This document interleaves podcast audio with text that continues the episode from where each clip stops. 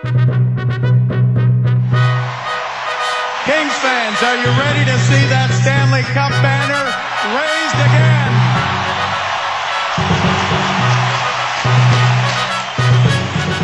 again? Labor Day weekend is behind us. It is the month of September, and that means two things, Vardy. It's still hot as hell, and hockey's just around the corner.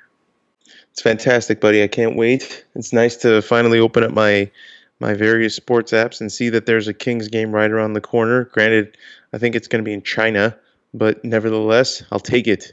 Whatever. The beauty of that is it's going to be so early on uh, in the whole season that, you know, no matter what time it is, you will be waking up to watch that one. Yeah, I think so. I, I, I think well, so long as I'm not working, and then if I'm working, I'm just gonna kind of be walking around, phone in hand, acting like I'm paying attention and doing work, but mostly just watching hockey in China. Apparently. Oh, so what you what you usually do at work? Yeah, pretty much. Cool, man. All right, pretty cool. much. All right. So seeing Yeah, as how yeah. seeing as how training camps around the corner, preseason is coming and knocking pretty soon. Um, today's episode of the Bannerman, we're gonna actually do a season preview, and we're gonna go the entire NHL actually in terms of standings and placement in division. But then we will kind of dig deeper into the Kings. And so in terms of Kings news, I don't think anything really happened. Um, Chris Lee, PTO, 37 years old. So Sweet. that's all I got to say about that, really. It's been the summer of PTOs, it seems. Yeah, it's uh last year was the summer of one year flyers on, on aging useless players. This summer of PTOs. I think it's a somehow it's a step forward if you can believe it. But um I mean that's that's expected, right? Like end of August, early September, it's really the nadir of anything hockey related. No one cares. Even the hockey players themselves don't care. So uh perfect time to to, to have a podcast. Just lots of stuff to talk about. Exactly. We I think we launched this podcast in like was it July, I believe, and our timing could not have been any worse in terms of hockey activity. However, could not have been better in terms of really breaking down what the heck is going on with the Kings right now. But uh, we're going to put the Kings aside for a second and we're going to talk about, like we said, other teams in other divisions. We're going to give you our predictions. We're going to go through each division. We're going to call our division winner and likely with from our predictions of the standings, you can kind of tell who's probably going to make the playoffs in our opinion anyway and all that. So, what do you say, Vardy? Why do why don't we start with the Atlantic Division? Why don't we leave, why don't we leave the Pacific for the very end? I like it. East to west. Let's do it. East to west. Um, so who you got on top? We're gonna start on top. Uh, we're gonna go with one and and move down. So who's your Atlantic Division champion for 2018? My Atlantic Division champion, uh, Blue Blanc et Rouge, the Montreal Canadiens. Ooh. Risky pick, picking the same team that won last year. Yeah, yeah. Um, I have Tampa. okay. You actually all be surprised where I have Montreal. I have Montreal in fourth. Really? I do. It's the Heat, man. It's getting to me. so I have Tampa Bay on top. The reason for Tampa, I think we mentioned this a few podcasts ago, is that I feel like they're primed to have a bounce back kind of season. They had, to me, an underachieving season. Um, they still have a lot of good pieces. I think Kucherov is. I know he's technically had a breakout year, but I think he has the potential to really, really break out this upcoming There's season. a breakout to the breakout coming. Yeah, that's what I'm saying, basically. You know. Thank you. I knew you would understand what I mean, I got you, bro. I got you. And it's interesting you say Montreal because the big trade of the summer was the uh, Drouin to Montreal trade. So there's an interesting little parallel there. Um, but yeah, I have him all the way down at fourth. I just don't believe. I just don't believe in that team. I just. I'm gonna be frank with you. I just think it's Carey Price or bust with them, and not that Carey Price is likely to bust anytime soon, but the negative there's this negativity around the team, around the general manager the last few seasons, and I feel like it this season there's going to be a breaking point with that team, and that's why I kind of have them down at four. You, you sure this isn't just the the shadows of 1992, 93 still lingering? You I told you, I told you to not say that over the air. All right, no, no, it's this isn't. Look, John LeClair is gone, Patrick was gone, Jacques Demers is not coaching them. I'm fine. I would say I'm going a little off the wall maybe on saying they're going to be fourth, but that's just what I believe. And I have uh, Toronto at second. Okay. I think they're primed to really make noise this season. I think that that little playoff run they had, uh, taking Washington to the brink almost, is really going to do wonders for them. They're a young team, and they added Patrick Marleau, um, who you know I don't think it's going to be a scenario where Patrick Marleau is going to put them over the top to be some kind of cup contender, but I still do believe they're going to take significant strides in that division. I think they're going to finish second.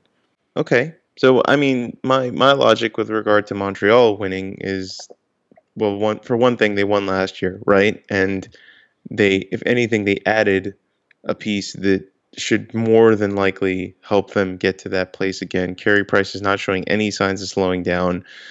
Do I think they're going to, you know, make a cup run per se? That's a different conversation. But I don't think you add a guy like Jonathan Drouin and actually take a step back in any way. I just don't see how they would. Not that's not to be a knock on anyone else in the division because there's certainly good teams in that division, but I just look at kind of an up and down um, across the board roster, and I feel like they have the most complete roster in that in that division. Um, I have Tampa two, so not that drastically far Right, off because right. like like we talked about, I think they are poised for a, a bounce back here. Um, I think all indications are that uh, Stamkos is, is going to be back, which is obviously going to be a, a huge shot in the arm for them.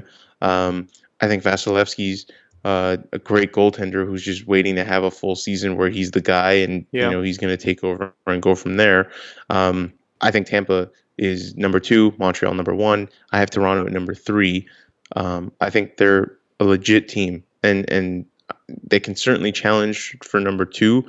Honestly, I think between those three teams, even though this is this is how I think it's going to lay out, it, I think it's going to be a dogfight all the way to the end. I think Toronto is just running on uh, the high from last year. I think Babcock's a hell of a coach, and he knows how to get the best out of all of his guys. And now you take all those guys that did as well as they did last year uh, with Nylander, Matthews, uh, Mitch Marner. Um, it, it's a team that's just waiting to have like a five to ten year run of just dominance, Yep. and it could start at any point in time, and it could very well be this season. Um, but I, I think those three teams are my my playoff locks from the Atlantic, with Montreal winning the division. Um, my fourth place team is Ottawa, Hmm. who I think overachieved a bit last year, but they're still a good team in a lot of ways. I think any team that that has Karlsson manning your blue line, like you have a legitimate shot. And if Craig Anderson plays well, I think all things uh, can work out for them to to maybe be a wild card team. Yeah, and actually, I have um, Ottawa in third over Montreal. Again, this is that has more to do with what I believe Montreal is and will be next season than Ottawa. Um, I agree with you. Ottawa kind of overachieved, and they, they kind of had a, a mini Cinderella thing going there, uh, making it as far as they did.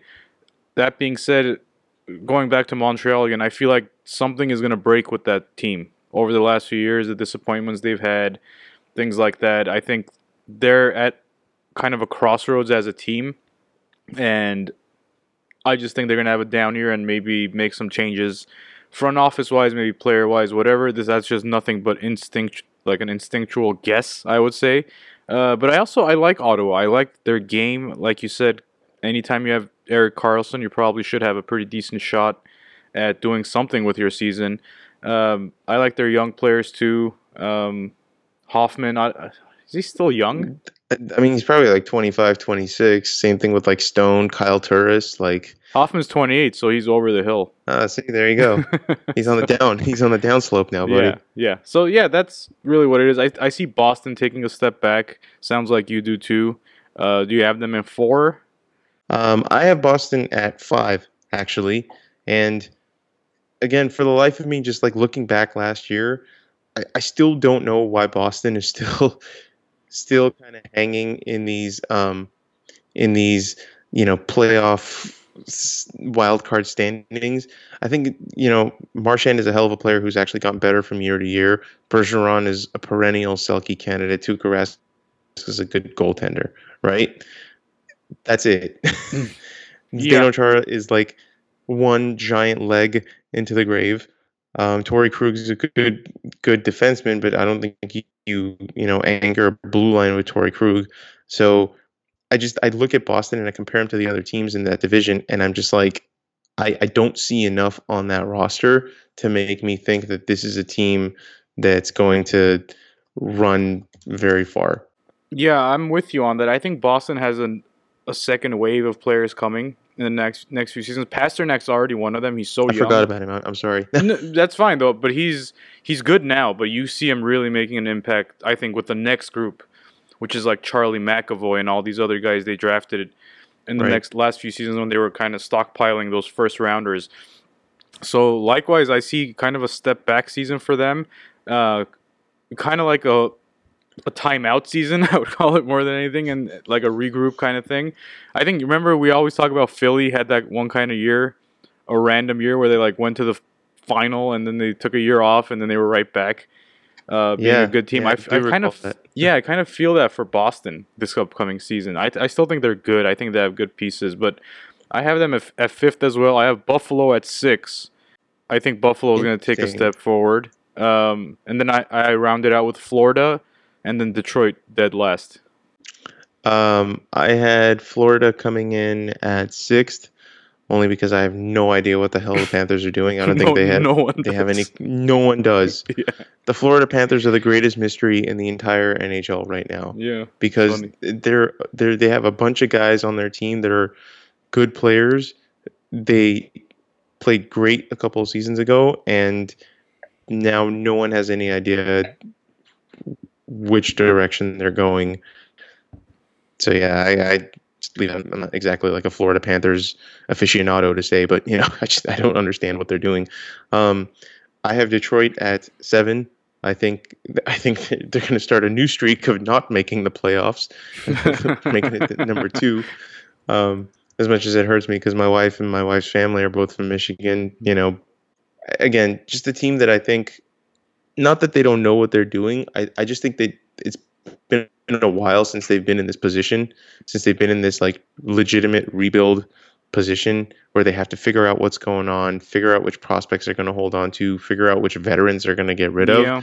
And so I think it's going to take them a couple seasons to realize that this whole building on the fly and bouncing back and getting into the playoffs thing, it just doesn't work anymore the way it used to. Um, you you have to go full tank. I think is the only way that if you're if you're in that type of a position, if you're going to embrace it, you have to embrace it fully. Get a few high draft picks, which again the Red Wings are not used to doing, and then you know see how the see how the chips lay out. I mean, they have good players. They have Right. guys like uh, Athanasiu and stuff that should be decent players, but I, I don't think they know they don't have aside from maybe like Dylan Larkin, anyone that you can say is potential superstar kind of player quite yet. And then I guess rounding it out at the end, that Buffalo, not because I don't think that they have great players or whatever. I just think that it's there's just been so much change in the offseason between uh, you know, new GM, new coach and everything that it just I think it's going to take a little while for it all to settle in and for them to really take that step forward that I think they have in them.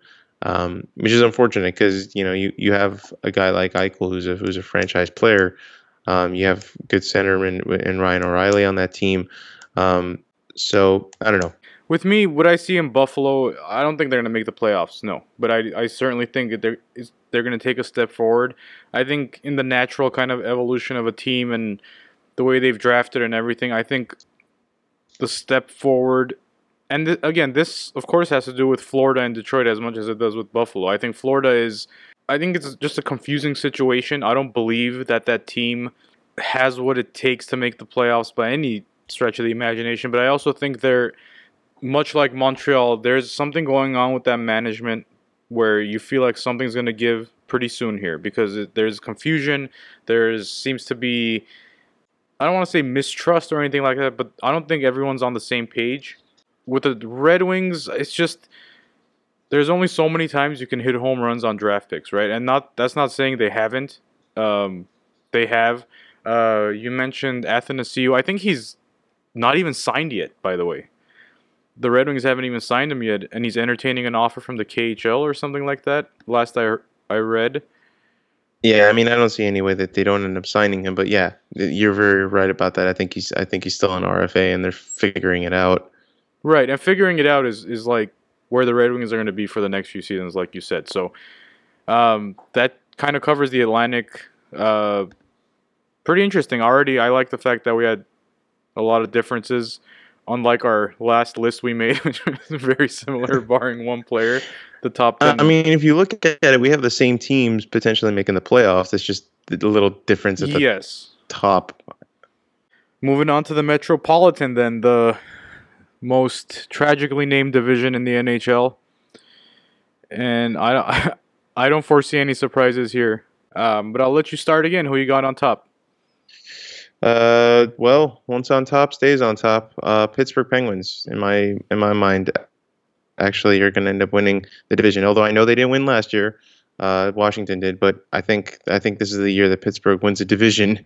Yeah, uh, I have Pittsburgh on top as well. Shocker, I know. Um, they're such a special They're team good. right now. Yeah, the way they, the way they play, just the confidence they play with. Um, I just don't. I don't think it's any team in that division really can compete with them in terms of what they have, the success they've had in the last few years, having the best player in the world, two of the top three possibly you know, Whoa, on their team. Whoa, Oh, I'm buddy. sorry. Was that controversial? That it might be. It might be. There might be some folks in the Great White North that would disagree with you, but Hey, okay. I understand. I understand. But you know what? Give me give me two rings for McDavid and just carrying his team on his back and all that stuff. All those awesome hockey cliches, and then we'll talk about who's number one. Because as long as number as long as number 87's playing and leading his team the way he is, uh, I don't think there's too much of a debate. Although I think Connor's the future for sure. But yeah, I got Pittsburgh one. Uh, I got Washington two, and I'm gonna let you tell me if you agree with me or not. Yeah, I do. I do. I think Washington is num- number two.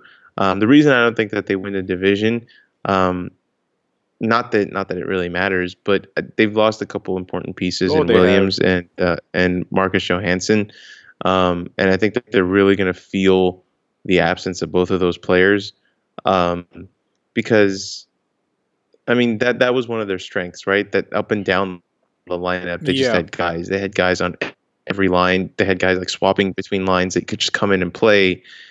And um, it sucks. It sucks because they do have fantastic players in Backstrom and Ovechkin, you know, generational talents in a lot of ways, and up and coming guys as well, uh, with like Kuznetsov and Burakovsky and, and Johansson was great for them last year too. So in a lot of ways, you think that like last year, you know, was was one of those years, and, and I think they said this as well in their presser. It was just like you really thought this was the year. You really, really thought that yeah, was the year that they they were, were loaded, man. have that breakthrough. They were really They were. loaded last season uh, with uh, Shattenkirk at the deadline. They had Oshie. Um, they just looked primed to do it. And Shattenkirk, and they lost Shattenkirk, obviously, which was a brief stint there. But to me, losing Nate Schmidt and then Karl Alzner, you know, that's they lost three of their top Right. six from the playoffs. You know, top six defensemen from the Right. playoffs, three of them gone. So they do. They still have good pieces. I like Orlov and all that back there, and obviously Carlson's a great player too. Man, I think, like you said, the offensive, uh, I guess subtractions, and then on top of that, those three defensemen. It's going to be. I don't think it's going to be lean times in Washington, but it's going to be much tougher than they're Mhm. used to. I think No. this uh, this coming season. Yeah, So who you got at three? I have uh, CBJ. I have the Blue Jackets at number three. Yeah, me too. I I think I think they're just a good team, man. I think they're a good team, and Tortorella's managed to find that that little you know spark in them, and then obviously Bobrovsky's just just such a solid goaltender.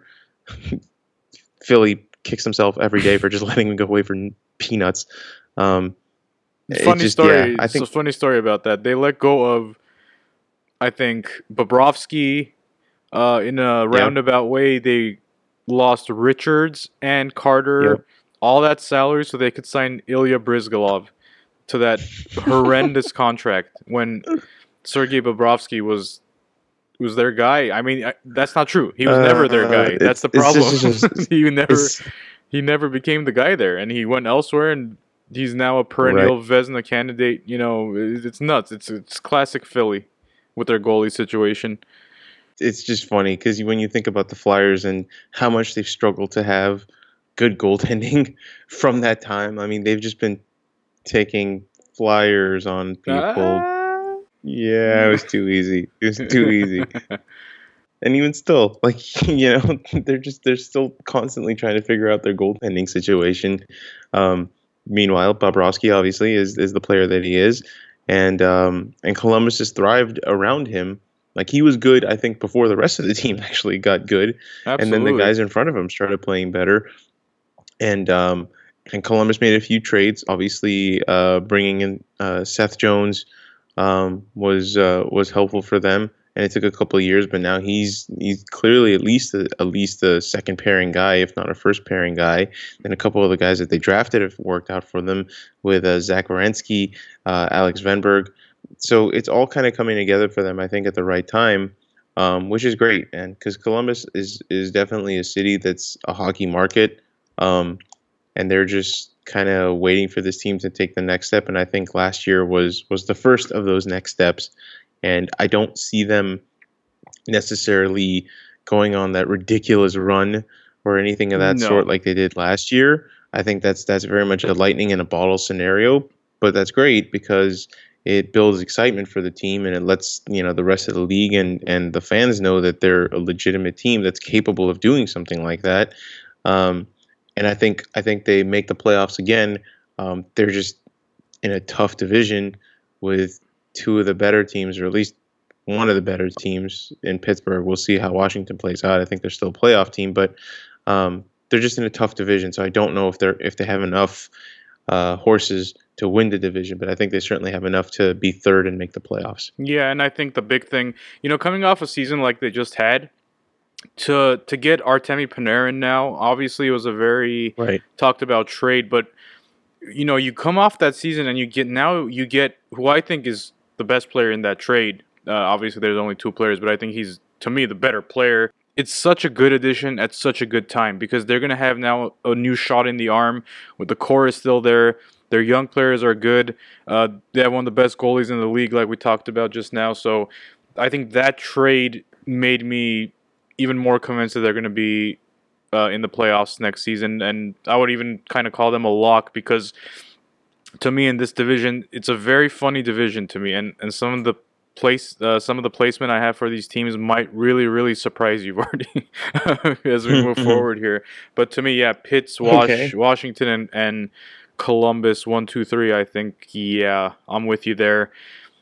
This to me is where it gets interesting because Okay. the next five teams, actually, not the next five, the next four, I would say, because I think let's start kind of from the back here. I think we both agree New Jersey's probably going to be last uh, Yeah. in the division. So really, it's it's those four teams after Columbus that to me it's really interesting. And I have, believe it or not, Carolina in number four. I do believe it. I, I have them at five, but I really thought about it. I had New York at uh, I had the Rangers, I should say, Right. at uh, four, and I had Carolina at five.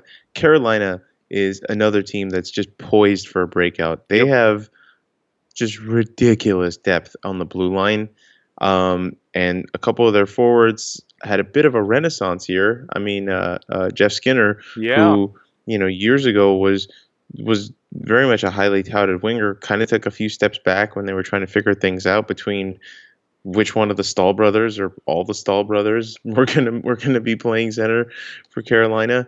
Um, and then things again just clicked. I think these teams that fly under the radar that really have minimal expectations, but they have talented guys because they've, they've just been stockpiling picks from being just crappy teams for a few years. Right. Um, now we're we're at the brink where you know those guys are are coming through. They're playing like they can play, and um, I mean I feel like every day I read into the rumor about how Carolina's just got so much defensive depth that they should that they're going to be looking to trade for some other player on forward, this player on forward because you, they can afford to do so, and it's going to help them.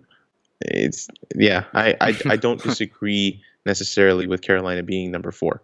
Um, I think the Rangers probably still just have a little bit more in them, and they'll get to four, and then Carolina's going to five in in my uh, standings. Unfortunately, right. okay, okay. So I actually have Philly after Carolina. Uh, so I actually have Philly over the Rangers, and I think the Rangers are gonna have a drop off. I guess this is my theme, right? We're already in the second division in the East, and I'm talking about just kind of feelings about players, about teams, about management, whatever. For me, this is a feeling on a player, and the player is Henrik Lundqvist. Uh, I think he still has gas in the tank, so to speak, but it, I think the Rangers go as he goes. Uh, for the most part. I don't think it's to the level of a Carey Price, let's say, where if Carey Price gets injured, it's lights out. Uh, I don't think it's that bad, but at the same time, I think I, I just don't see a special team there. Um, I think Mika Zibanejad, I like him a lot. I think he's poised for a big breakout season. Uh, I think Kevin Shattenkirk, his pursuit and all that was.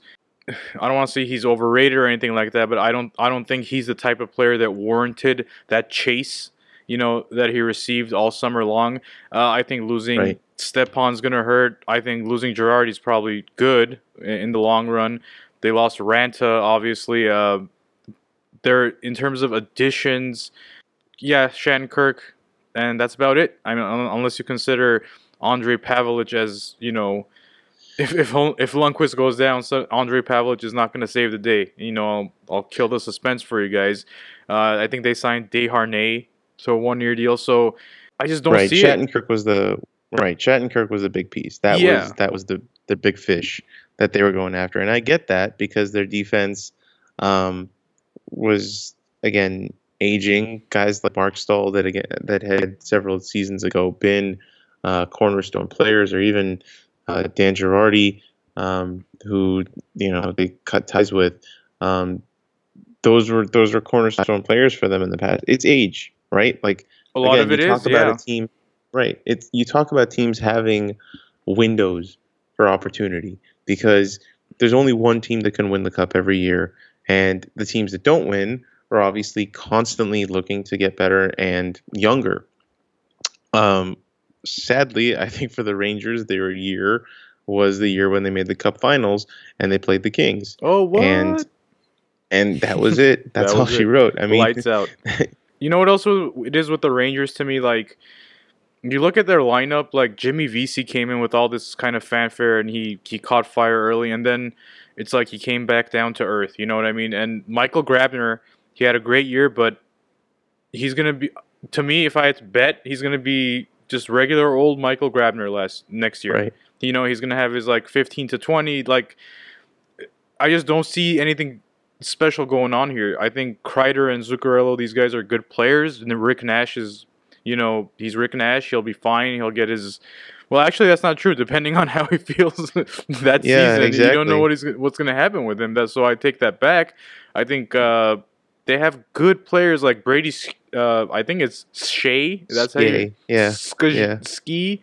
I think it's Brady Skjei. He's he's a good player as well. But again, it's like there just isn't anything for me to get excited about where I could look at Philly and, and I have Philly ahead of them and I know that's I guess a bold uh, prediction in a lot of ways, but Philly is to me on the uptick. They have these young players. I really like uh, Travis Konecny. I really like uh, even our own Jordan Weal looked pretty good last season, you know, and I'm pretty sure Nolan Patrick's going to be making that team at a camp. And Ivan Provorov, you know, he's going to take another step. And I think Shane Gostisbehere is going to have a bounce back kind of season. So that's my Philly versus Rangers thing. You know, I feel like one team is trending down and one team is trending up. And I feel like the Flyers are going to have more in the tank and finish ahead of the Rangers. I'm, I'm calling a very disappointing season for the Rangers in 2018. I can see that. I can I can completely see that. Um, yeah, I again the Flyers are a team that puzzle me in a lot of ways because for for several seasons now they've had enough I felt on the roster to to make a little noise to sneak into the playoffs and just kind of be one of those thorn in your sides kind of teams. Um, you know, with guys like Giroux, Simmonds, and uh, Schenn, who was on the Flyers and now is uh, in St. Louis.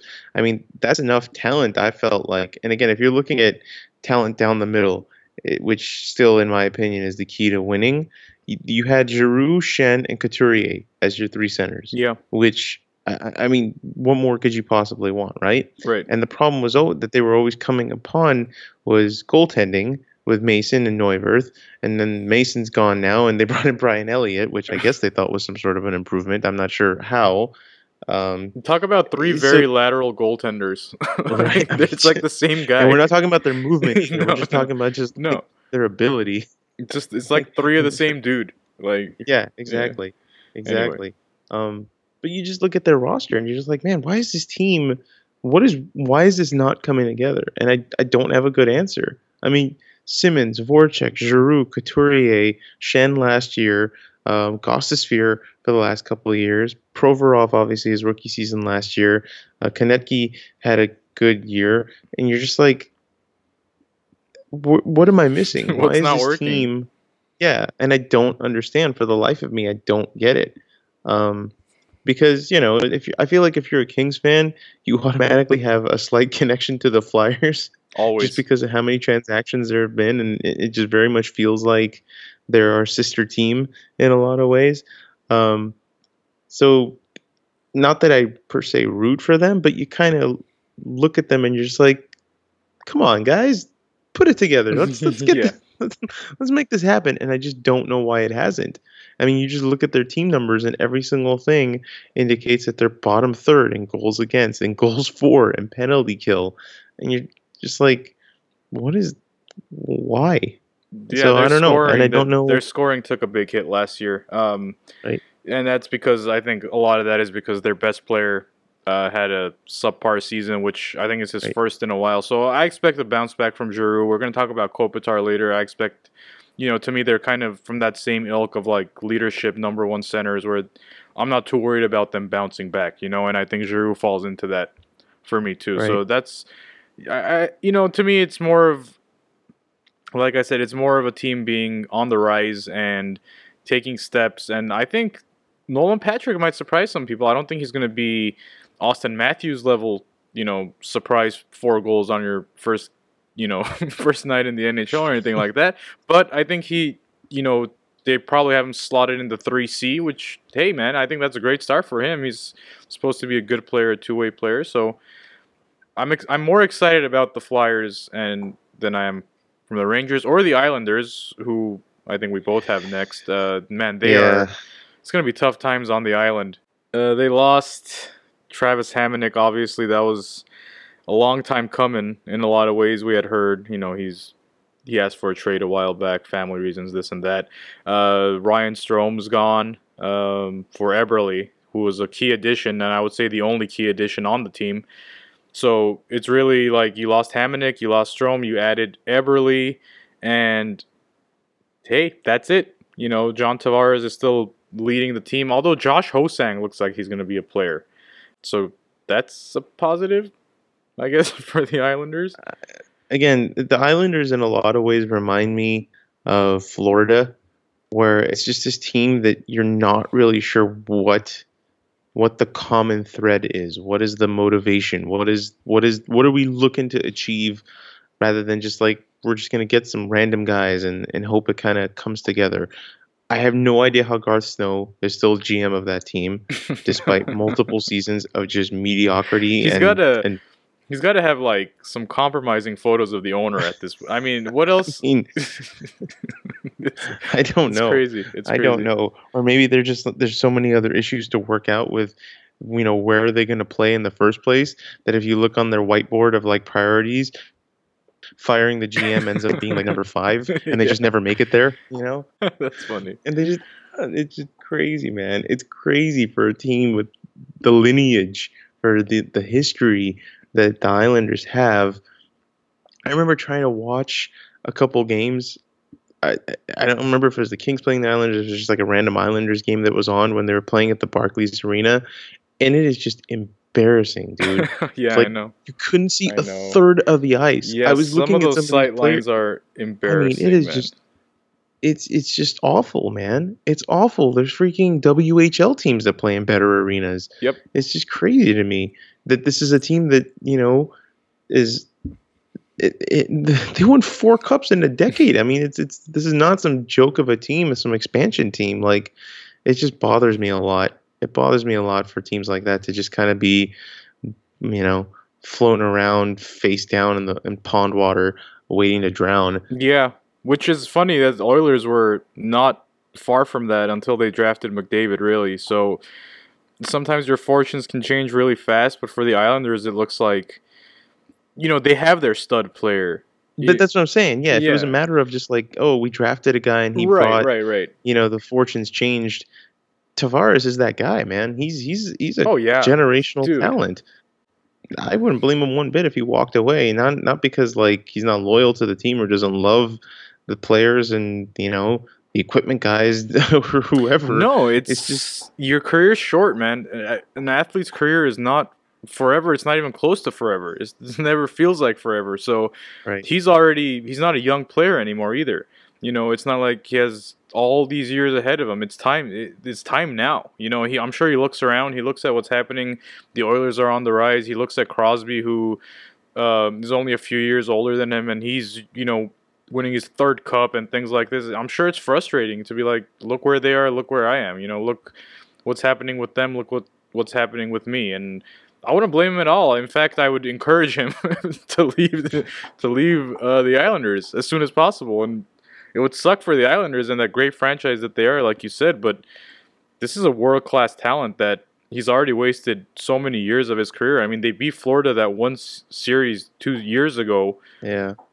And that's it. Like that is the highlight of this guy's NHL career, and it sucks. It sucks to see that. I mean, you just you really hope that he doesn't have to end up like Ray Borking it, you know, like waiting until his final two seasons, and then finally everyone understands and and they let let John Free kind of campaign kind of starts and Right. I don't I even don't know, think I don't even think those things happen anymore. You know, where is Jerome's love? yeah, He's Yeah. looking for a contract. exactly. Someone throw him a bone. Anyway, Exactly. So yeah. Long story short, the Islanders suck, and the sucks. Islanders suck, but not more than the Devils, and Nope. they'll just be slightly, last in the Metro. Slightly less. Yeah, but yeah, but not for long. I think, Not for I think long. Nico Hischier is going to be a going to be a fun player to watch. Um, a very non New Jersey player. If if there if there is like a team persona, I didn't think that they would draft him, but maybe maybe times are changing in the in the armpit of America, and they're gonna they're gonna, things are gonna suddenly start getting exciting in New Jersey. yeah, yeah, and they they got Johansson. They got guys. It'll be fun. They'll they'll play around for a bit. They got Johansson. They got oh Brian Boyle. They got Brian Boyle too. So hey, Good old Brian. God bless him. I'm sure he'll he's gonna have a lot of fun trying to shut down the other teams offline on this team. My lord. Anyway, so that's the Gonna East. Skate his little heart off. That's the East, guys. Um, That's the East. I don't think too many surprises, although the Atlantic was kind of flip flopping around there for us. But let's move on to the West now, and we're gonna start in the Central Division. First place in the. This is actually an interesting division. It can be argued that the it's best the toughest division in the NHL in my mind. Yeah, so No that was I was gonna say. You can be division. argued that either the Central or the Metro uh, are the toughest divisions in the NHL right now. Both would be valid arguments, obviously, but this is a tough division. So let's get at it, man. Who do you have on top? Not easy. I'm gonna say the Blackhawks, man. Ooh, he goes with Chicago. I know, I know, and it, it really wasn't easy because I feel like even if they make it to the top, it's gonna be by like three points or something. I Right. sincerely feel that the that the top, I'm gonna say the top four teams in this division are just gonna be beating up on each other for an entire year. Yeah, which I hope is the case because then that bodes well, you know, for some of the teams in the Pacific to hopefully gain some ground with wildcard standings and whatnot. But man, it's it is tough. It is it is really really tough it to make is a hard call. division. It is. Um, I have Dallas on top, and I'm sure that was one of the, like you said, it's one of the teams that you would not be surprised if they're on top. Just those acquisitions. It, it, every time I read their acquisitions, it's it's like wow. You know, you just have that reaction. You Bishop, Methot, Radulov, Hanzal, and Ken but one Hitchcock off season. and, and Ken Hitchcock. Uh, it's obviously Right. Hitchcock has this love hate thing with fans, with his players, even and all that. But he's still going to be a good coach, and for a team who was a tire fire on defense, not bad, not a bad hire to have Hitchcock back there, and you know their goals against is going to go down. You know, uh, just with Hitchcock and Bishop alone, the puck is not going to go in the net as much as it did. Um, Antti Niemi's gone, Patrick Sharp is gone, Ales Hemsky's gone. Pretty much at this point, borderline dead weight on that team. A lot of it's cut off, and you bring in four real solid players. Um, and one of the positions being goalie, which has been just a nightmare for this team for so long. So, yeah, I have Dallas at one, but it was not easy because I have Chicago at two. Yeah, I and I'm the exact opposite way. I have Dallas at two, just because I don't know because there's changes because it takes a little because it takes a little time to figure things out. You know, Radulov is a kind of a polarizing guy. He is. Hitchcock himself was a polarizing guy. Um, Bishop played uh, for the Kings in Tampa last year. I just didn't see. I didn't. I'm not. He's he's obviously going to be better than Lehtonen and, and Niemi, but I I just don't know if he's going to immediately go back to being that like Vezina caliber goaltender. So really, if a few of those coin flips land a particular way, if like suddenly Radulov and Hitchcock find an understanding three games in, if Bishop's like, oh man, goaltending, this is how you do it, and suddenly is like back to that caliber goaltender, can easily be Dallas on top of that division. I I, I don't say Chicago with any certainty Right. whatsoever. I just Right. think Chicago is just a team that knows what they're doing, have been doing it longer, and granted the the flipping of uh, Panarin for Saad is probably going to make Kane, you know, have ten or fifteen less points in the in the season. I think. Um, but yeah, that can that can really go either way, and it's just Dallas, man, freaking Dallas. You just look at those Yeah. moves, dude. That in just one offseason to accomplish all that is just amazing work. yeah, Amazing, I think amazing. you'd be hard pressed to find a better offseason than Dallas had, and maybe you could throw Arizona in the conversation, but I don't think it's it, the. It's like a brand new team. It, it really is, and it's hard to do that with the salary cap having Yeah. only a few months. You know, with other teams competing for the players you're trying to get and all that. It's it's almost impossible to have that kind of offseason. But hey, they pulled it off. Jim Nill, kudos to them, man. I do not look forward to playing them. Nope, not at all. And with Chicago, yeah, they brought in Saad, Sharp, the band's back together. Um, cool. They lost Hjalmarsson though, which is gonna hurt. Uh, Mhm. I, I don't think Hjalmarsson obviously is the, any of the, the top pairing guy or anything for them, but it's still gonna hurt. Scott Darling's gone. You know, minor things here and there, but I expect a bit of a step back for them. Uh, they have some, you know, they have some good players though in the pipeline. Uh, Alex Yeah. DeBrincat, especially. I don't know if it's Mhm. it's time for him to come up to the big club or not, but he's one to, to keep an eye on. Um, so once again, the Chicago will be fine. I don't I don't think they're in danger of missing the playoffs. Some people have gone as far as to say this is when you know the collapse is coming and the Hawks are going to miss the playoffs. And all. no, I have him at second. I think that's you know as low as I I would be willing to go for them.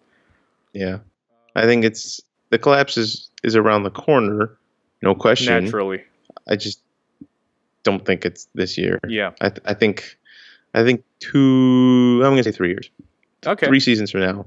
That's that's when the collapse is coming. yeah, The end is nigh. yeah, man. It's not like any team just falls off a cliff in one season, Vardy. Right. Oh no, we did. we did. In 14, Yeah. 15. Never mind. Okay. Just plummeted. so number three in the Central, who you got? Uh, Nashville. Yep, same here. I think um, I think there's a little bit of exhaustion um, from the Cup final run. I think that they're a hungry team. They're a young team. Um, they have all the pieces in place.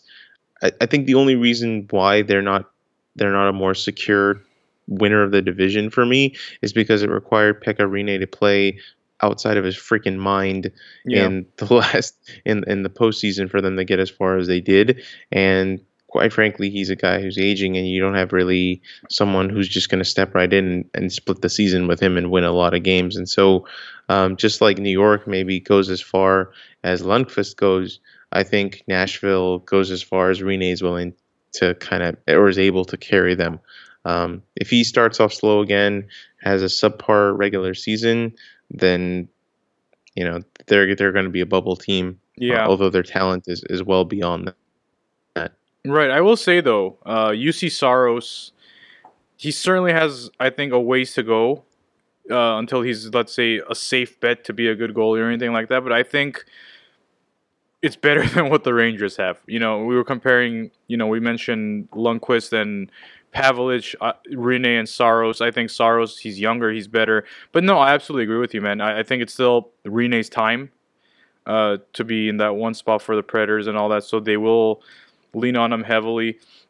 The one thing with Nashville, a lot of people might point to them losing James Neal, you know, and, and saying, well, they're going to lose this 20, 30 goal guy.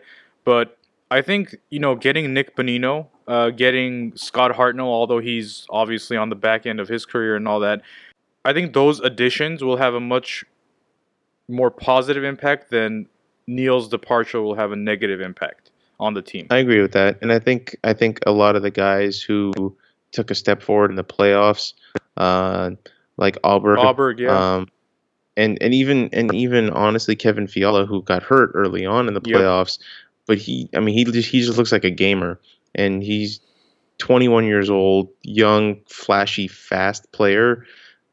You know, these guys are going to take steps forward. I, I just don't see how they don't. Um, so yeah, it's going to hurt a little bit to lose James Neal, but I don't think they're going to suffer all that much from it. There, this is another team that end to end has just been building and building and building, um, kind of like we talked about Columbus and Carolina, and they obviously broke through last season. Just so much depth, so much depth, and they have a number one center in Ryan Johansen. They've got several number one defensemen in Roman Josi, PK Subban. Uh, Ekholm certainly played very well last season, and then you have breakthrough guys like Viktor Arvidsson, uh, who we mentioned about, and they made smart additions with Bonino and Hartnell, adding a little bit of veteran, a little bit of, um, a little bit of grind. I just don't see how they take much of a step back. It really, to me, just completely lives and dies based on how their goaltending goes. Yeah.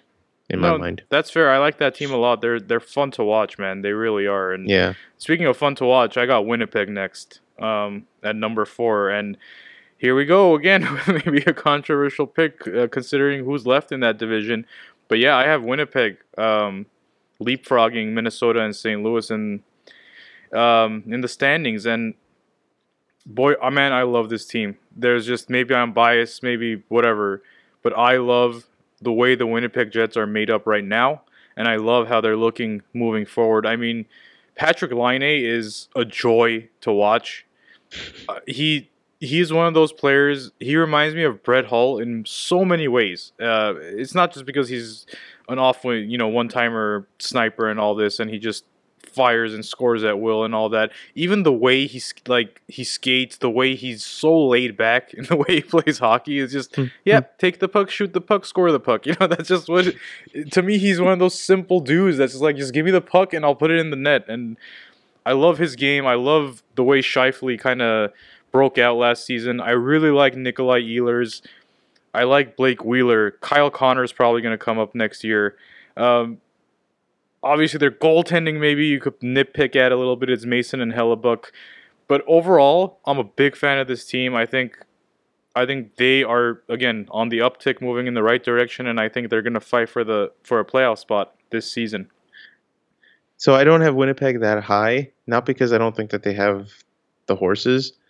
I, I think their biggest issue beyond goaltending, which I think Hellebuyck is an okay goaltender. I think he can he can get it together, is coaching.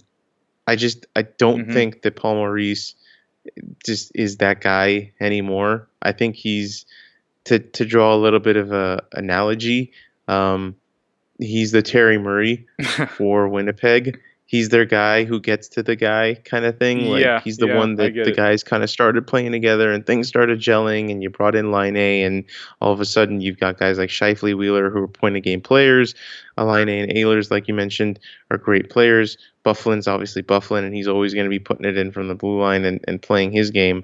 Um, it just this is another one of those teams where it's like if you have all the pieces and things aren't quite falling together, maybe it's the dude moving the pieces around that's the problem. hmm Um, and I think I think Winnipeg is one of those teams that I fully expect to have a coaching change midway through the season.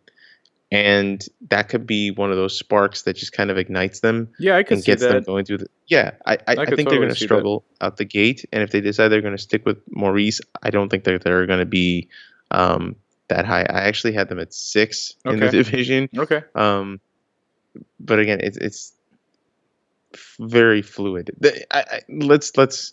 There's no drama here. The very last team in the division is going to be Colorado. Correct. With, without a shadow of a doubt, they might be the last uh, team um, In the league. in in the league. yeah. But the, the the remaining six teams above them, I mean, man, it's it can really go. It can really go so many ways. It's crazy. Yeah. So who do you have over? Uh, who you have Uh, in four? So you have St. Louis in St. four. Okay. there. I just think that they're they're they're gonna keep playing their game. Um, they're just a team that's always there. Tarasenko is just a hell of a player. Um, yeah, I just they're they're a good, um, slightly above average team, and they added Luke Schenn, and I think that's going to be very help. I'm sorry, not Luke Schenn, Brayden Schenn. Good Yeah. God, Luke Schenn would not help any team No. for clarity's sake. Um, um, and Jake Allen obviously had a breakout year last year. He's just solid in net. Um, it's they're a good team. They're just a good team. They know how to play together. They're one of those, if I can even say it, they're kind of an under the radar team because no one's sitting there picking them to win the cup or make a run for it. But I just feel like they're always there. They're always just kind of hanging in there. And you look at the at the standings at the last game of the season, you're like, oh yeah, they're St. Louis made the playoffs again. I have St. Louis five. Um, so I have Winnipeg and then St. Louis, and yeah, same. Th- uh, I'm just echoing what you're gonna say. I think Tarasenko Tarasenko is a tremendous player. I like the Brayden Schenn addition. Uh, they lost, I would say, not much. They lost Perron, Ryan Reaves, uh, Jori Lehtera, Nail Yakupov. No big deal. Um, yeah, I, th- I just think they're just one of those teams, like you said, they're just going to be hanging around and they'll be there. And Jaden Schwartz, I think, might have a better season. Uh, Alex Steen, I always liked his game. Robby Fabbri might take a step. You know, uh, I like Dmitrij Jaskin too, good player. So they have Mhm. these they have these players that you like, and but the main thing, and I I'm glad you brought him up, is Jake Allen to me. Um, and obviously, I at this point, you guys probably figured out that I have Mini and uh, next to last, and I think it's to me that's a Jake Allen versus Devan Dubnyk thing, and I just believe in Jake Allen even more. We'll get to Mini in a second. Obviously, we're both going to talk about him right now, but yeah, uh, I think St. Louis will be fighting their wild card with Winnipeg, and with whoever is going to be fighting in the Pacific that we'll get to. So So that brings us to Minnesota, Yep. I suppose. I suppose it does. I don't understand why this team's good. I don't. I don't get it. here's the thing. There's just to me, I look at their roster and I'm like, this is just a bunch of dudes um, playing together, and they're good players. It's a good team. It's just I look at their lineup and I'm like, just nothing jumps out at me where I'm like, oh yeah, he's there, you know, or oh yeah, this guy, watch out for him. It's just. You know they are so lucky. Mikael Granlund had a breakout season last season because They're lucky Eric Staal and Eric actually Staal too, right? out. had a kind of a rebound, I'm back kind of season, which it could very likely be a one off kind of a good season for him too. So I just don't I, I don't have any faith in this team. I just look at them and I just don't believe in them. And Dubnyk, I've never been a fan of him. I think he was highly overrated the last few years. Zach Parise seems like ever since he got to Minnesota has just not had that game he had in New Jersey. Mikko Koivu, bless his heart, he tries. He's not a number one center. Uh, I don't think he's ever been a number one center in his career. I think he's a solid two. And if he's your two and Eric Staal's your one, man, it's just it, it- not that they're bad players. Again, it's just like No, but it, it, it just it defies logic in a lot of ways, and I do wonder how much of it is the Bruce Boudreau effect of just being able to take like a bunch of randomness and somehow make it a, a winning team. It's just some sort of a magical spell this man weaves on every team that he seems to run. It just, complete with the inability to succeed in the playoffs, but regular season he's got that down pat. yeah, Um, I mean, you just look at their team numbers. They're top ten in so many team stats. right. Second for goals for, seventh goals against, eighth penalty kill, ninth power play. And I just look at this team and I'm like, How? How exactly? Yeah. They have these So I don't know. they have these guys that like I would give them They've got a bunch of like forty point guys. That's what it is. They have these under the like- radar dudes that you don't like Zucker and Coyle, right? Uh, Jason Right. Zucker and Charlie Coyle. No one talks about them. No one really ever brings their name up. I would say c- casual fans probably don't even know who they are.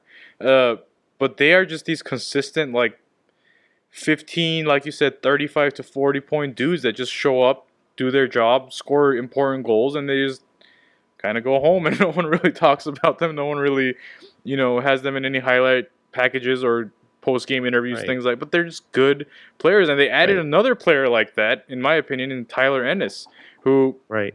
had a nightmare of a season last season. I think he was hurt, what like eighty percent of the time.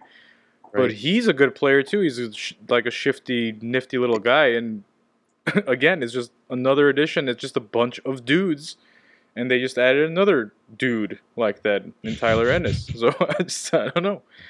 I think I'm underestimating them. Okay, I have them second to last to Colorado. That may be a little harsh.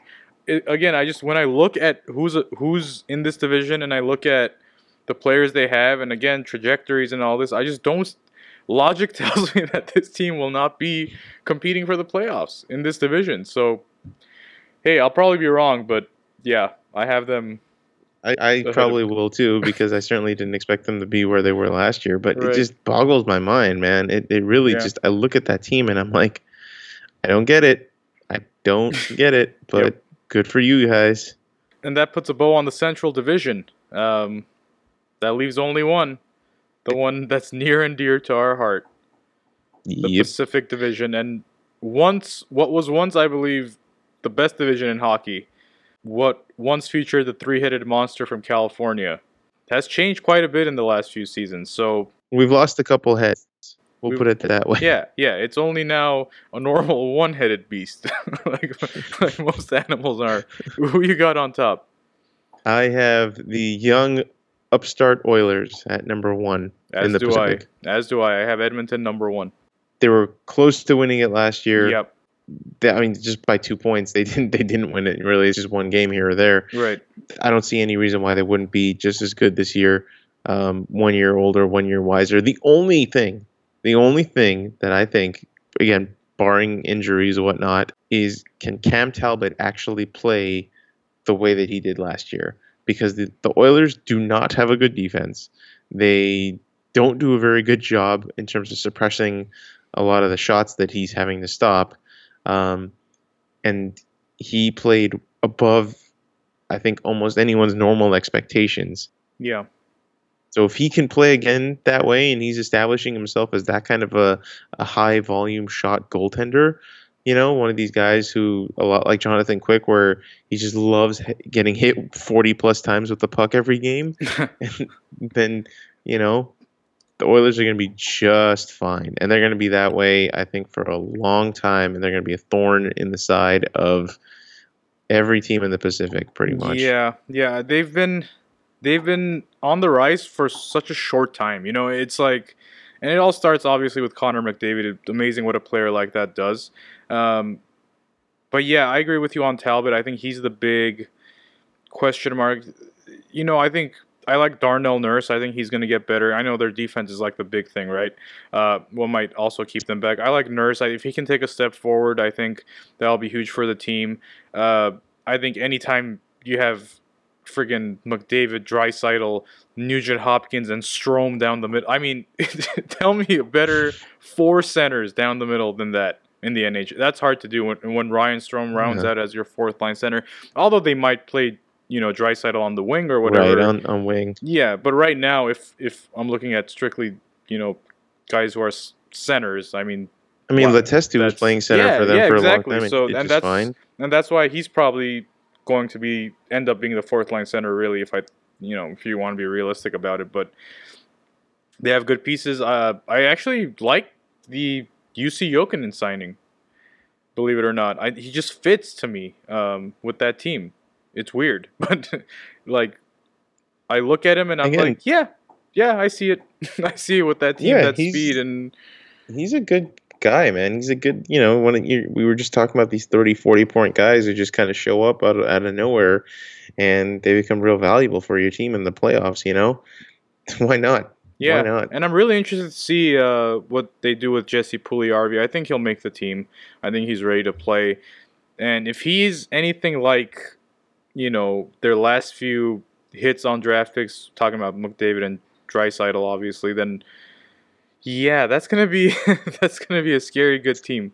Uh, not just next year, but pretty much moving forward. Period. And Yeah. yeah, I see them breaking the the Ducks five year streak of winning the Pacific Division. So, Sweet. but that being said, I have the Anaheim in second place. Yeah, I do too. I did too. Just an, just another team that like still has some pieces in play that kind of keep them afloat. Obviously, Getzlaf in a lot of ways had uh, a bounce back season of sorts, even though he was never completely fallen off the map. Now that honor belongs to Corey Perry, who has has become a shadow of the player he used to be. Thank God. Uh, still, still. Still the same jerk though, just just Yeah. stupid jerk face skating around doing jerk stupid things. Um, but thankfully he's not scoring goals anymore. He's just spearing people. yeah, Um, thankfully. yeah, thankfully. Um, but you know, obviously, guys like uh, Silfverberg have, has worked out really well for them. Eaves was a great trade for them last year. They ended up re-signing him. Um, Rickard Rakell is absolutely the future of that team. Um, and then their depth on defense, provided they figure things out between all the injuries they're going to have to start the season. Um, but I think they're going to still have enough in the tank to to be second in the division. Yeah, I think they have.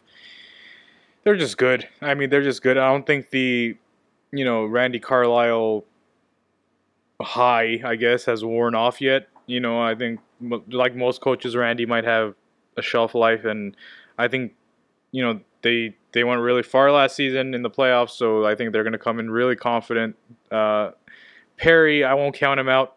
You know, to have a bounce back season, he's just one of those guys that as soon as you're excited about him dropping off, he'll just, you know, have a 40 goal season just to piss you off even more. It's just that kind God, of guy. that's such a core Perry thing. It is, it is. Um, and then they're young guys, man, like uh, uh, Andre Kase. I think it's Kase. He was he looked good last year, and Nick Ritchie's probably coming up. And man, they have good young players. Uh, Sam Steel, the greatest hockey name of all time. Pretty much. He, he's young. Might be the greatest name of all time. yeah, he's not. I don't think he'll play next season or anything, but he's he's one to keep an eye on. He's lighting it up in junior right now. So, yep, Yeah. second place. Bad news for us, I guess. But Yep. who we got in three, Vardy? I have the Calgary Flames in number three. I do too. Three for three.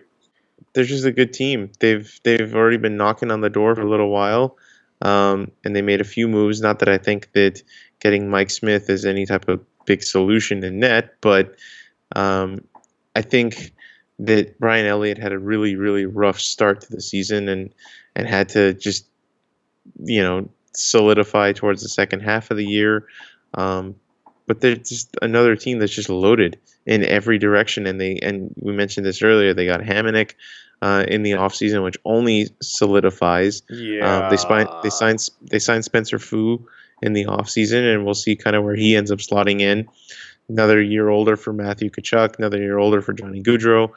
I mean, there's this is a team that's poised to make a run at it. I think. Um, They look, they look I think scary, man. Right now, they, They look do. scary to They me. do. That we, you know, I remember. I think it was our first or second episode, whatever it was. We just, we just kept saying that defense. You know, that Yeah. friggin' defense they have right now is just looks terrifying. Um, and then we mentioned like we how we wanted Kris Versteeg back l- last episode. I like him, right. you know, over there with them. He just fits that team kind of the way I see, you know, you see Jokinen fitting the Oilers in many ways, and they're just.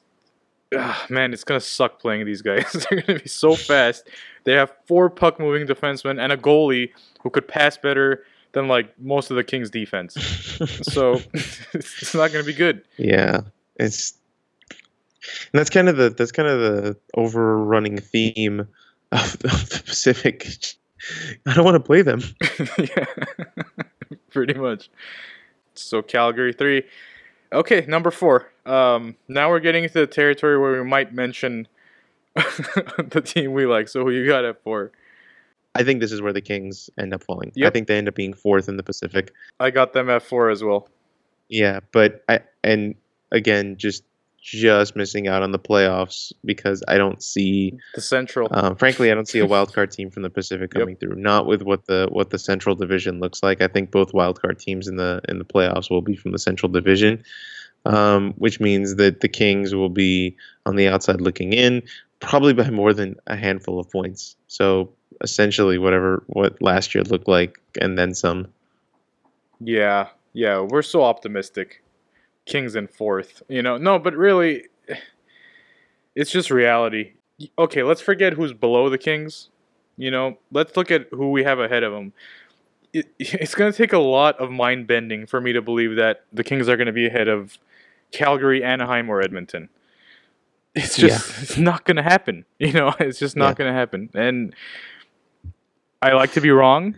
Um, I hope I am, but I'm probably not. And this is this is without even considering all the turmoil of the off season, all of the new newish coaching coming Yeah. into play Right. where you have a guy who's been behind that bench and coaching a particular way for for you know for the defensive players at least and now they're asking him to take a larger responsibility but at the same time have the team play differently than they've been playing for the whole time that he's been behind the bench and and the team starving for offense, which we've covered at nauseum, didn't really do a whole heck of a lot to address that, if, unless you consider Michael Cammalleri some sort of an answer. Um, I think the, I think the greatest quote I heard about the whole Cammalleri thing is that well they don't buy players out for scoring goals. Right, so right. if that's what if that's what you that's what you were looking for, kind of looked the wrong place. I just we haven't done enough, and every other team by virtue of the fact that, uh, that they've either gotten more experience in their younger players or like Dallas, they went out and they cleaned house, Right. has done considerably more. And logic dictates when you look at these teams, I don't see how the Kings are one of the top eight teams in the West. I just I have no idea how No. they can be. It's tough. I mean, maybe they have an outside shot at the second wild card, but that would require like a really rough season from the likes of St. Louis, Minnesota, and you know everything I said about Winnipeg would basically have to not come true. So Right. it's it's tough. It's tough, but we got to keep it realistic, guys. Uh, we don't like homers, all right? We we like to be somewhat objective with everything. Um, anyway, so Kings in four. I think I know who you got in five, but I'll let you say it anyway. Las Vegas. No, I'm kidding. San Jose. Yeah, San Jose. San Jose's number five. Again, just by virtue of the fact that they're another year older. Um, I think they're gonna feel the loss of Marleau a little more than they realize. I, I- I just don't think that they're as good as the teams uh, that we had higher up in the division. I, I wouldn't be shocked if they're ahead of the Kings. Maybe, maybe that's that's the slight bit of homerism I'm giving here. Is that I think the Kings are going to be better than the Sharks. Beyond that, right, I can't. right. I can't possibly, you know. You know what's really really surprising about the Sharks is they they didn't add anyone. You know, No. they No. you lose Marleau, Schlemko, Mirco Mueller, and you really don't bring anyone. When you get. Brandon Bollig, that's a lateral move. Yeah, I the same think. I think Timo Meier is probably going to make the team straight straight away. Sure. uh, he has Sure. to at this point because there's nothing else going on over here. Uh, they have Jannik Hansen, which whatever. I mean, I don't I don't even know why they got that guy. I don't see what anyone really saw in him to begin with. Mikkel Boedker is a fast player, but again, he he's not. We've been waiting, you know, Yeah, exactly. Five like, years. Here he comes. You know, era. yeah, so they're similar to the Kings in a lot of ways where you look and you're like, I just don't see the depth. With the Kings, it's a little different because the Kings didn't necessarily lose anyone from last year. I mean, unless you consider like Matt Greene, anyone Mm. of value? No. No, like, okay, McNabb. I think LA and San Jose are going to basically be fighting for fourth and possibly outside shot at the second wild card, maybe. So. That's, Bubble man, we, we said it. It felt like that the whole way, right? Bubble team, Yeah. the Kings. So. Kings and That's Sharks. pretty much it. Who you got next? Who? So this is interesting because the the next three teams in the Pacific is like the trinity of bad, and it's like who, who's the worst? This is know? the this is the battle for the for the lottery pick essentially. yeah the lottery. Um, I Actually, think Arizona. yeah, Arizona's going to be better than Yeah. I have them. I think so far our Pacific's going to line up the exact same. Um, Yeah. So Arizona, I got them too. Yeah, they've made enough moves, I think, and they have enough young guys uh, that I expect to be better this year. Max Domi had a had a bit of a setback year, I think, and, and he's just a good player, and he'll he'll figure things out. Yeah, I, and obviously the moves they made with um, with bringing in Antti Raanta, Hjalmarsson, and and, and Derek Stepan, I think are going to be very helpful moves Yeah. for them. Uh, Dylan Strome, I expect to probably make the team It's time, and be man. yeah, and be like their second line center more than likely. It's I think it's going to be a bit of a a discovery year for them, you know, and I, I think that's partly the reason why they walked away from Shane Doan. Not that they thought that he was just taking up so much ice time or whatever. I think it's just that signals to the team that like whatever the era was of the Coyotes and their you know small amount of success if any that they had it died the day that Shane Doan left and it starts anew in 2017 2018 with the guys that they have and we we see where we can go from here There's a lot of kind of fanfare, hype, chatter about uh, Clayton Keller making the team, and Hmm. he is obviously a tremendous player. He was a he was drafted number seven overall in 2016, and there seems to be, and it's it's not just fans, you know, it's not just hope from fans and things like that, but he, there seems to be some chatter that he has a real, real good shot of making that team, which doesn't really surprise you if you look at right because if you look at the team yeah, it, it's just a bunch of kids anyway to start with. But right I think you're right. I think it's like you know phase two or whatever, phase whatever it is for the Coyotes, moving on from Doan, picking up some pieces, kind of changing the direction of the team a little bit. They look like a good young team. Uh, they have a lot to prove. You said Strome, Christian Dvorak, Duclair, and Domi even have something to prove because they had Right. that really good, you know, first season and then they kind of First season, tailed yeah. off. Yeah, I think they're gonna have a chip on their shoulder. I think they're gonna be a fun, fast team. And honestly, would it shock you? Absolutely shock you if they finish ahead of San Jose or LA. no in fact the kings regularly lose to the coyotes as it is right. you know it, it just so it wouldn't shock me in any way That leaves two teams in the Pacific, man. And uh, I guess now it's the real battle of the bad. I should say. You know, this is this is the true. Except one team has a has a reason to be bad, and the other one just does not. yeah, has no Honestly. excuse and just Yeah, makes two of the, you know, greatest players in their franchise history really sad. just Yeah, being there pretty right now. Yeah, and I Pretty got much. Vancouver next. Yep. Yeah. Yep. So turns out our Pacific is exactly the same. But yeah, Vancouver at number seven. Yeah, and I think it's just like you said. You know, the Sedins are not getting any young, younger. When when your big offseason move is bringing in Thomas Vanek, you know, a week before your training camp starts, Yeah. um, there's not a lot to be hopeful about there. Right. And and Uh, they they added uh, Sam Gagne. Sam Gagne. Sure. Um, okay. Sure, but he's again, he's one of those guys that you know, like could very easily I mean, uh, he could fall back to earth. revert and back into like 25 points. Exactly, exactly. Any day now. Any at any moment. Yeah, they added, uh, like you said, Thomas Vanek, who, uh, you know, we're not very high on over here. I would say, but the coach, man, the coach. I'm gonna be very, very curious to see uh, Travis Green. He's had so much hype. You know, they've been talking for years about Travis Green is going to be on, be on an NHL team any second now, this and that. So here it is. So I'm really curious to see what he does with the team. It's, I don't want to say he doesn't have much to work with. He does, but at the same time, it's like he's been so highly touted as a coach, and the Canucks have been such a bad team for the last few years that I want to. I'm curious to see if there's any real changes in terms of the way they play. Yeah, I mean it's uh again, you want to talk about teams that are going through transitions and trying to figure things out. I think a lot of the the process for Vancouver starts with the coach and then um for me, in my mind, it's not the real work and the real, you know, tearing it down to the roots isn't going to begin until the Sedins uh, are Yeah. pretty much riding off into the sunset. I think once those two guys hang them up or retire or get traded or what have you, I, I doubt they'll get traded. I think they're going to retire Canucks. But once those guys go, that's when it's going to be the signal to everyone that, okay, we're tearing it down to the roots. We're starting it all over again. Um, and they have good players. I mean, Bo Horvat had a great year last year.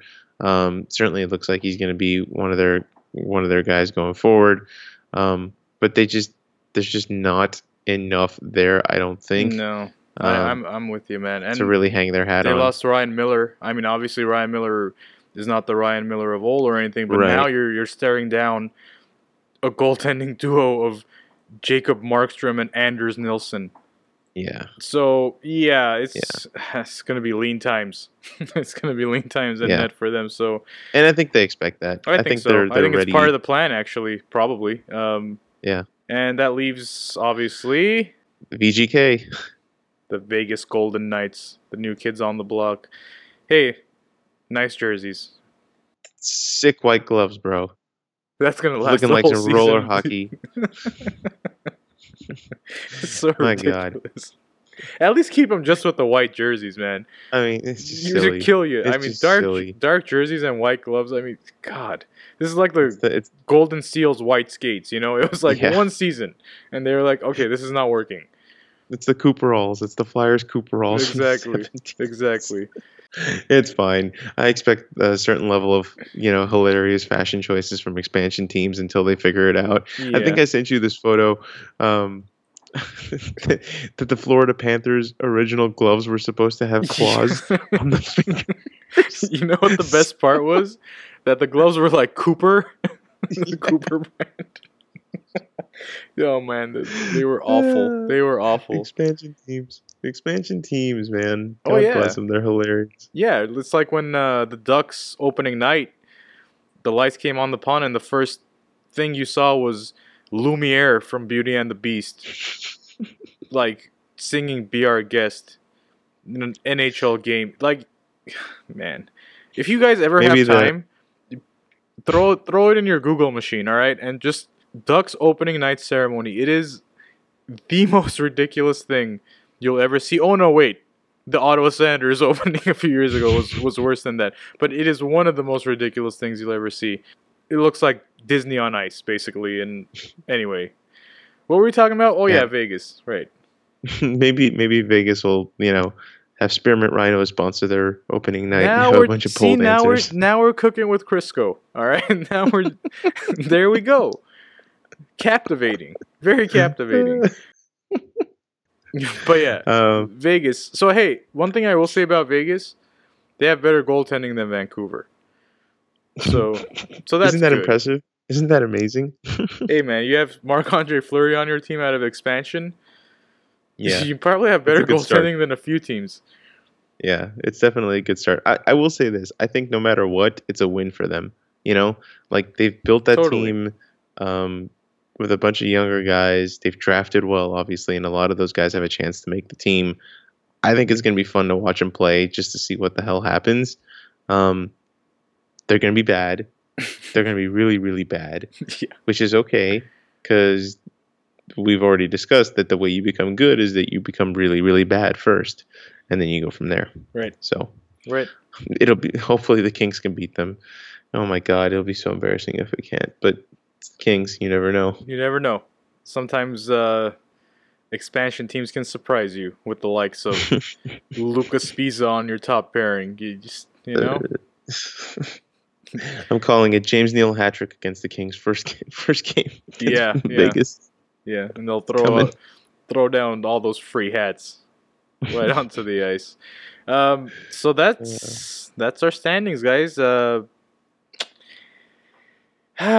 so let's uh let's say let me ask you this, Vardy. Who do you have winning the cup? How about this? We let's call the Stanley Cup final and who you have winning the cup. How's that? Okay, okay. Um, I think it's Pittsburgh out of the East again. I just don't see another team that has the pieces necessarily to beat them um, in a seven game series, barring any injury. If, if everyone's healthy, you just I don't know how you get past that team. Honestly, yeah, It's tough. um, I think out of the West, uh, I'm going to give the nod to Dallas, and I think the the Western Conference Finals is going to be Edmonton and Dallas. Nice. That's gonna be a heck of a Um, series. yeah, if that think- happens. Yeah, I think it's going to be Dallas versus Pittsburgh for the Cup Finals, um, and um, Pittsburgh's taking it for the three-peat. Same reason. I just I don't know if any team can beat them in a seven-game series right now. I just Yeah. don't. I think they're they're playing at their absolute peak with young guys still coming in and filling in and playing well. Um, and if they actually have uh, uh, some of their some of their guys like Letang, who wasn't even playing much last year, Yeah. actually coming in and playing, yeah, good luck. Good luck. Yeah. Yeah, I have uh I also have Dallas and Edmonton in the Western Conference Final, Dallas coming out. However, I have Tampa and Pittsburgh battling in the East with Tampa coming out and it's going to be Tampa and Dallas in the final in what will be dubbed the Bishop Bowl.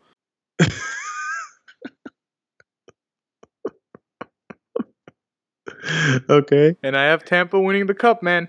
Wow. Yep, I have Tampa Bay Lightning winning the cup.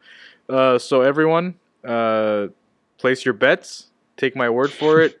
I didn't pick Pittsburgh to win in either of the last two seasons. So Despite the fact that you're actually like a closet penguin. It's I not even They're- closet. It's like they are definitely my like- the, my mistress team for sure. right It, it's the penguins. For sure. So for sure. it's been for a long time. So it, you know what it is, man. So I didn't think they would win the first one.